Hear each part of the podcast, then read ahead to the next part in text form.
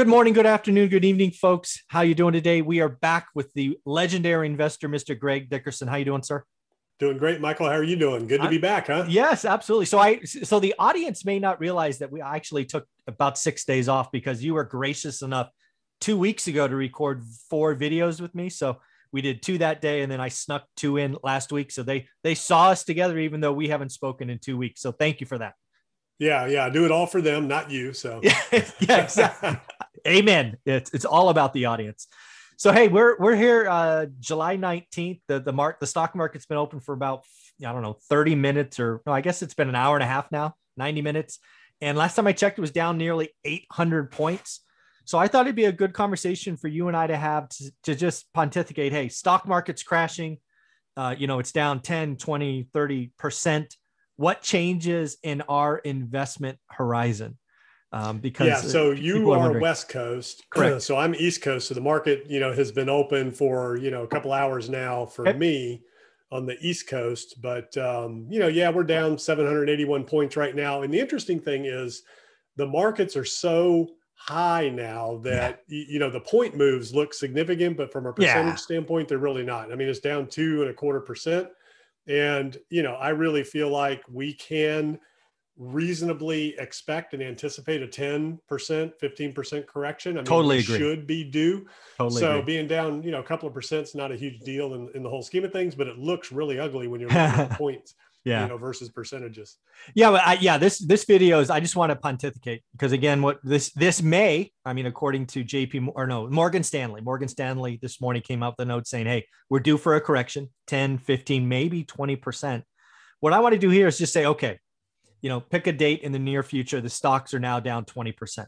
What changes in our world, right? We we look at our market, we're making investment decisions all the time. I don't know if you're swayed by what's going on in the stock market. I'll sort of share my opinion too, but I'll start with yours. All right. So, you know, the, the stocks are down 20%, you know, someday in the next week to 10 days, 20 days. What changes in your world? For me, it's a hunt for value. I'm always on the hunt for value. I'm an opportunistic investor, so I'm not a long-term market investor in any market at any time. I'm a compound cash, you know, ROI over time in terms of the least amount of time, effort, and energy possible. So my business philosophy is and always has been, how do you make the most amount of money in the least amount of time with the least amount of energy and effort possible? So I look for I don't um, like that.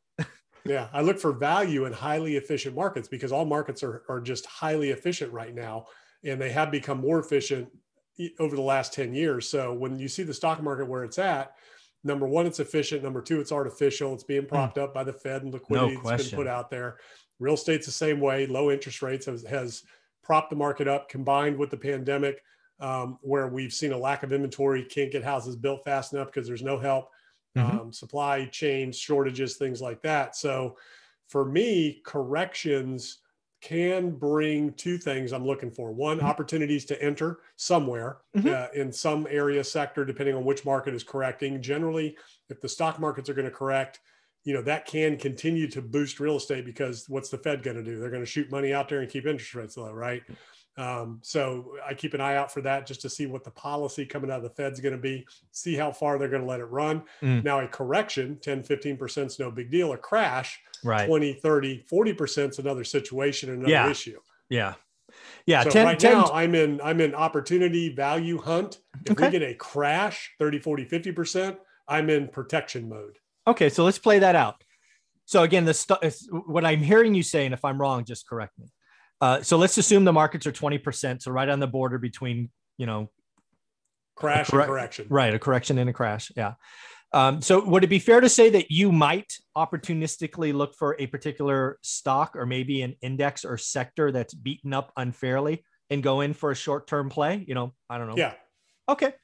Yeah, so I'm a swing guy, and I did the same thing in the bottom, at, you know, 2009 when this okay. when the stock market was everybody thought it was going to zero. Yeah, you know, Dow was six thousand, S and P 600. That's when I jumped in. Nice.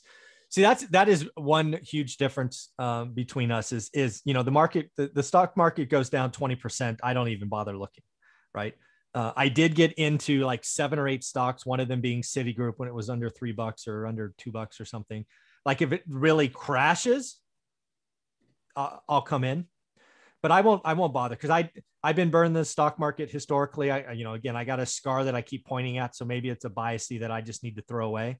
But yeah, the stock market goes down twenty percent, not not spending an iota looking at a stock or a sector. Uh, so th- that won't change. But yeah, if it crashes forty percent, yeah, you'll I I'll put money to work, no question. So I think that's yeah. I'm a swing momentum investor, so I look for big swings and yep. I trade with the momentum. So if it's okay. down or up, that you know that's what I'm looking at, and you know it's got to be big. I don't buy the dips, I don't buy the yeah. corrections. I look for big moves. Okay. So I've been out of the market for you know the last however many years now. I've missed a lot of opportunity, but. Sure. Uh, you know, to me, it just never made any sense, and it's marginal gain. But yeah, you know, I mean, over if I'd have stayed in over the last five to seven years, I might have gained 10, 15%, maybe 20. Yeah. Uh, you, you know, so I haven't missed a ton, but I haven't been in the markets because they've just been, they just don't make any sense to me. Oh, I totally, I think the stock markets are greatly exaggerated. I think Morgan Stanley's right. I think you're right. I think we're in, we could easily see a 10 to 20% drop in the next 90 days. No question. The other thing that stuck out to me is that, did you see the 10 year note this morning? It's under yeah. one, two. Mm-hmm. That dude, that's a signal. To me, that's a signal that the rest of the world is scared. That's mm-hmm. what it tells me. What about you? Yeah, yeah, it's it's very interesting where we're at, and that started last week while you were gone. The big yeah. everybody's going, what's going on with the bond market? You know, yeah. stocks are stocks are tailing off, bonds should be going up, gold should right. be going up. Yeah, you're, you're not seeing that. I think you're going to see a flight to cash, exactly. especially if this accelerates. Yeah, no, you're absolutely right, and we've talked about it. I think we've we've we've done two or three episodes, folks. If you don't know this, Greg Dickerson has a playlist on this channel, all his own. It's got hugely valuable stuff to go back and listen to. And again, he was one of the first people talking about, you know, cash is not trash. You know, he's raising cash so he can find opportunities, just like J, uh, Jamie Jamie Dimon at, at J.P. Morgan. So that, that's awesome. So, but back to kind of what I do in my market, if there's a correction, right, twenty percent or less. Uh, what I look obviously I'm in the residential space, not really commercial or other stuff. Uh, what, what I look for is you know 10 to 20 percent could start to impact people in bubble markets. I live in the Bay Area; it's a very expensive market, right? Our average median price is 1.2 million dollars, which is stupid. Uh, we do have a lot of stock wealth. A lot of companies went public. A lot of people are paid with what's called RSUs. Uh, and if the stock market, especially tech, right, if tech fell 20 percent, that could stop or delay house buying decisions, right? It, it could be that impactful. However, I invest in Fresno, California, which is not a market that is influenced by stock market gains. It could have some impact at the margins with people moving and things of that nature. But generally speaking, a, a 20% or less crash in the stock market doesn't really impact Fresno. I've been investing in Fresno since before or just after the dot com crash. So, you know, I, have kind of seen that. So I do look for the impact on the consumer. And where I will see a 20% correction be most impactful is in the bubble markets, not so much the tertiary markets. Does that make sense? Yeah. And, you know, it's really interesting. So in the past, the way the stock market generally will affect real estate is most people will cash out of the stock market and buy real estate. Yeah, exactly. So yeah. that's how it affects it on the positive. I've never seen it affected on the negative because it, you know they're two different things so valuations of stocks bonds commodities things like that are not generally related to or affected by real estate those are two separate asset classes two separate differentiations and you know of course there's real estate stocks but mm-hmm. Um, yeah, REITs you know, and all that. What yeah. you can see, yeah, is people will cash out, go into real estate because it's just just a different asset class. Mm-hmm. Yeah, and you'll see the vice versa. If somebody loses money in stock market, well, they'll sell their real estate and go into the stocks. But that's mm-hmm. not broad scale. What's really interesting about this point in time is Silicon Valley. Let's say every company in Silicon Valley stock gets slam cut in half.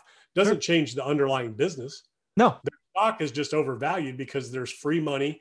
People are looking for somewhere to put it, so you can cut you know Amazon stock right in half. You can cut it down 75%. Amazon is still a very profitable, successful company that's not going anywhere. Same mm-hmm. thing with Apple, same thing with Google, same thing with Facebook. Those are the people that are hiring and paying exorbitant salaries yeah. to people because the average salary is probably, you know, for executives there, three, four, five hundred thousand and up.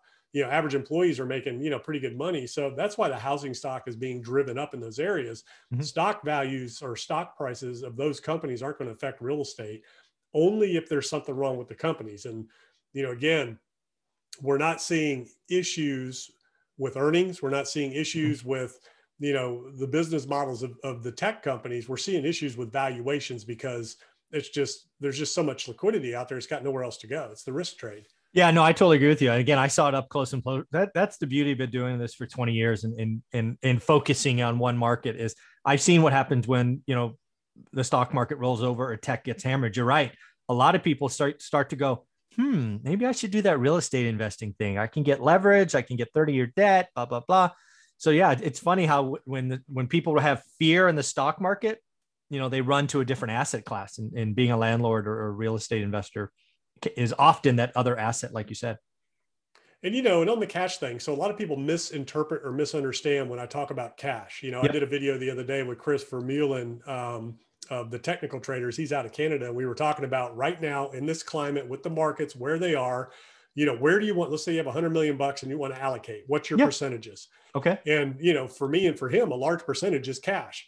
So people misunderstood that, saying that I think you should be in cash or I think you should invest in cash over the long haul. Mm. And what I'm saying is, is that when it's very uh, uncertain times and when you know everybody is calling for a correction, you know the markets are going to correct. You want to be mostly in cash so you can take advantage of major swings. And you know, I'm not saying cash is a value play. I'm not saying it's a long-term store of wealth. I'm not saying that's where you should be. What I'm saying is when the world is uncertain, when economic Armageddon is coming, everybody goes to the dollar all hmm. around the world. And it's the number one most held currency around the world. So yep. it's not my opinion. It's not what I think. It's the facts. Yeah. You look at the charts. Agreed. When everything's down, dollars up you know, mm-hmm. when everything's up, dollars down. Yeah. So it's not my opinion. It's not anything other than it's just a fact. And it, and it is what it is. And it's the way it's going to be, you know, long term. Like a lot of people think or propose that, you know, a cryptocurrency or Bitcoin can replace the dollar. It just isn't going to happen. No. It's always going to be the United States dollar because it's backed by the United States government. We're the largest economy in the world. China might surpass us in GDP, they will never surpass us as a world reserve currency because look at what China's doing. Yeah, it's no chance. Yeah. And I totally agree with you. We're seeing a great example right now, folks, of fear, the dollar strengthening when, when people are scared. That's what's happening right now. That's why mm-hmm. the 10 years under 1.2 and if it's down from 1.5 and a peak of 1.77 or whatever it was, it's because the rest of the world is scared. It's just if everything goes to zero, all assets go to zero, the dollar will be the medium of exchange of value around the world. No question. it's going to be. No question.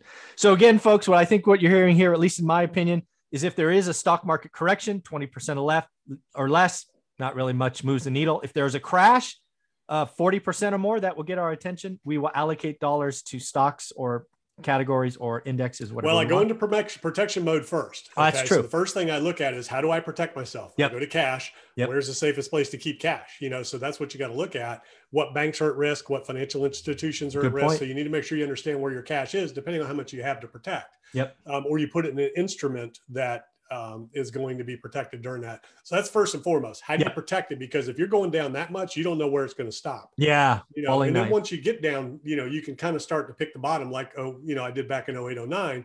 It was pretty easy to kind of see a bottom there. Although I didn't know enough about the markets to not know if it could go to zero. I mean, yeah. I was like, what's going on? What's here? going on? Yeah. Yeah. I mean, I'd never really invested in markets before that. And I jumped in right at the bottom because, you know, I was young and I can take risks.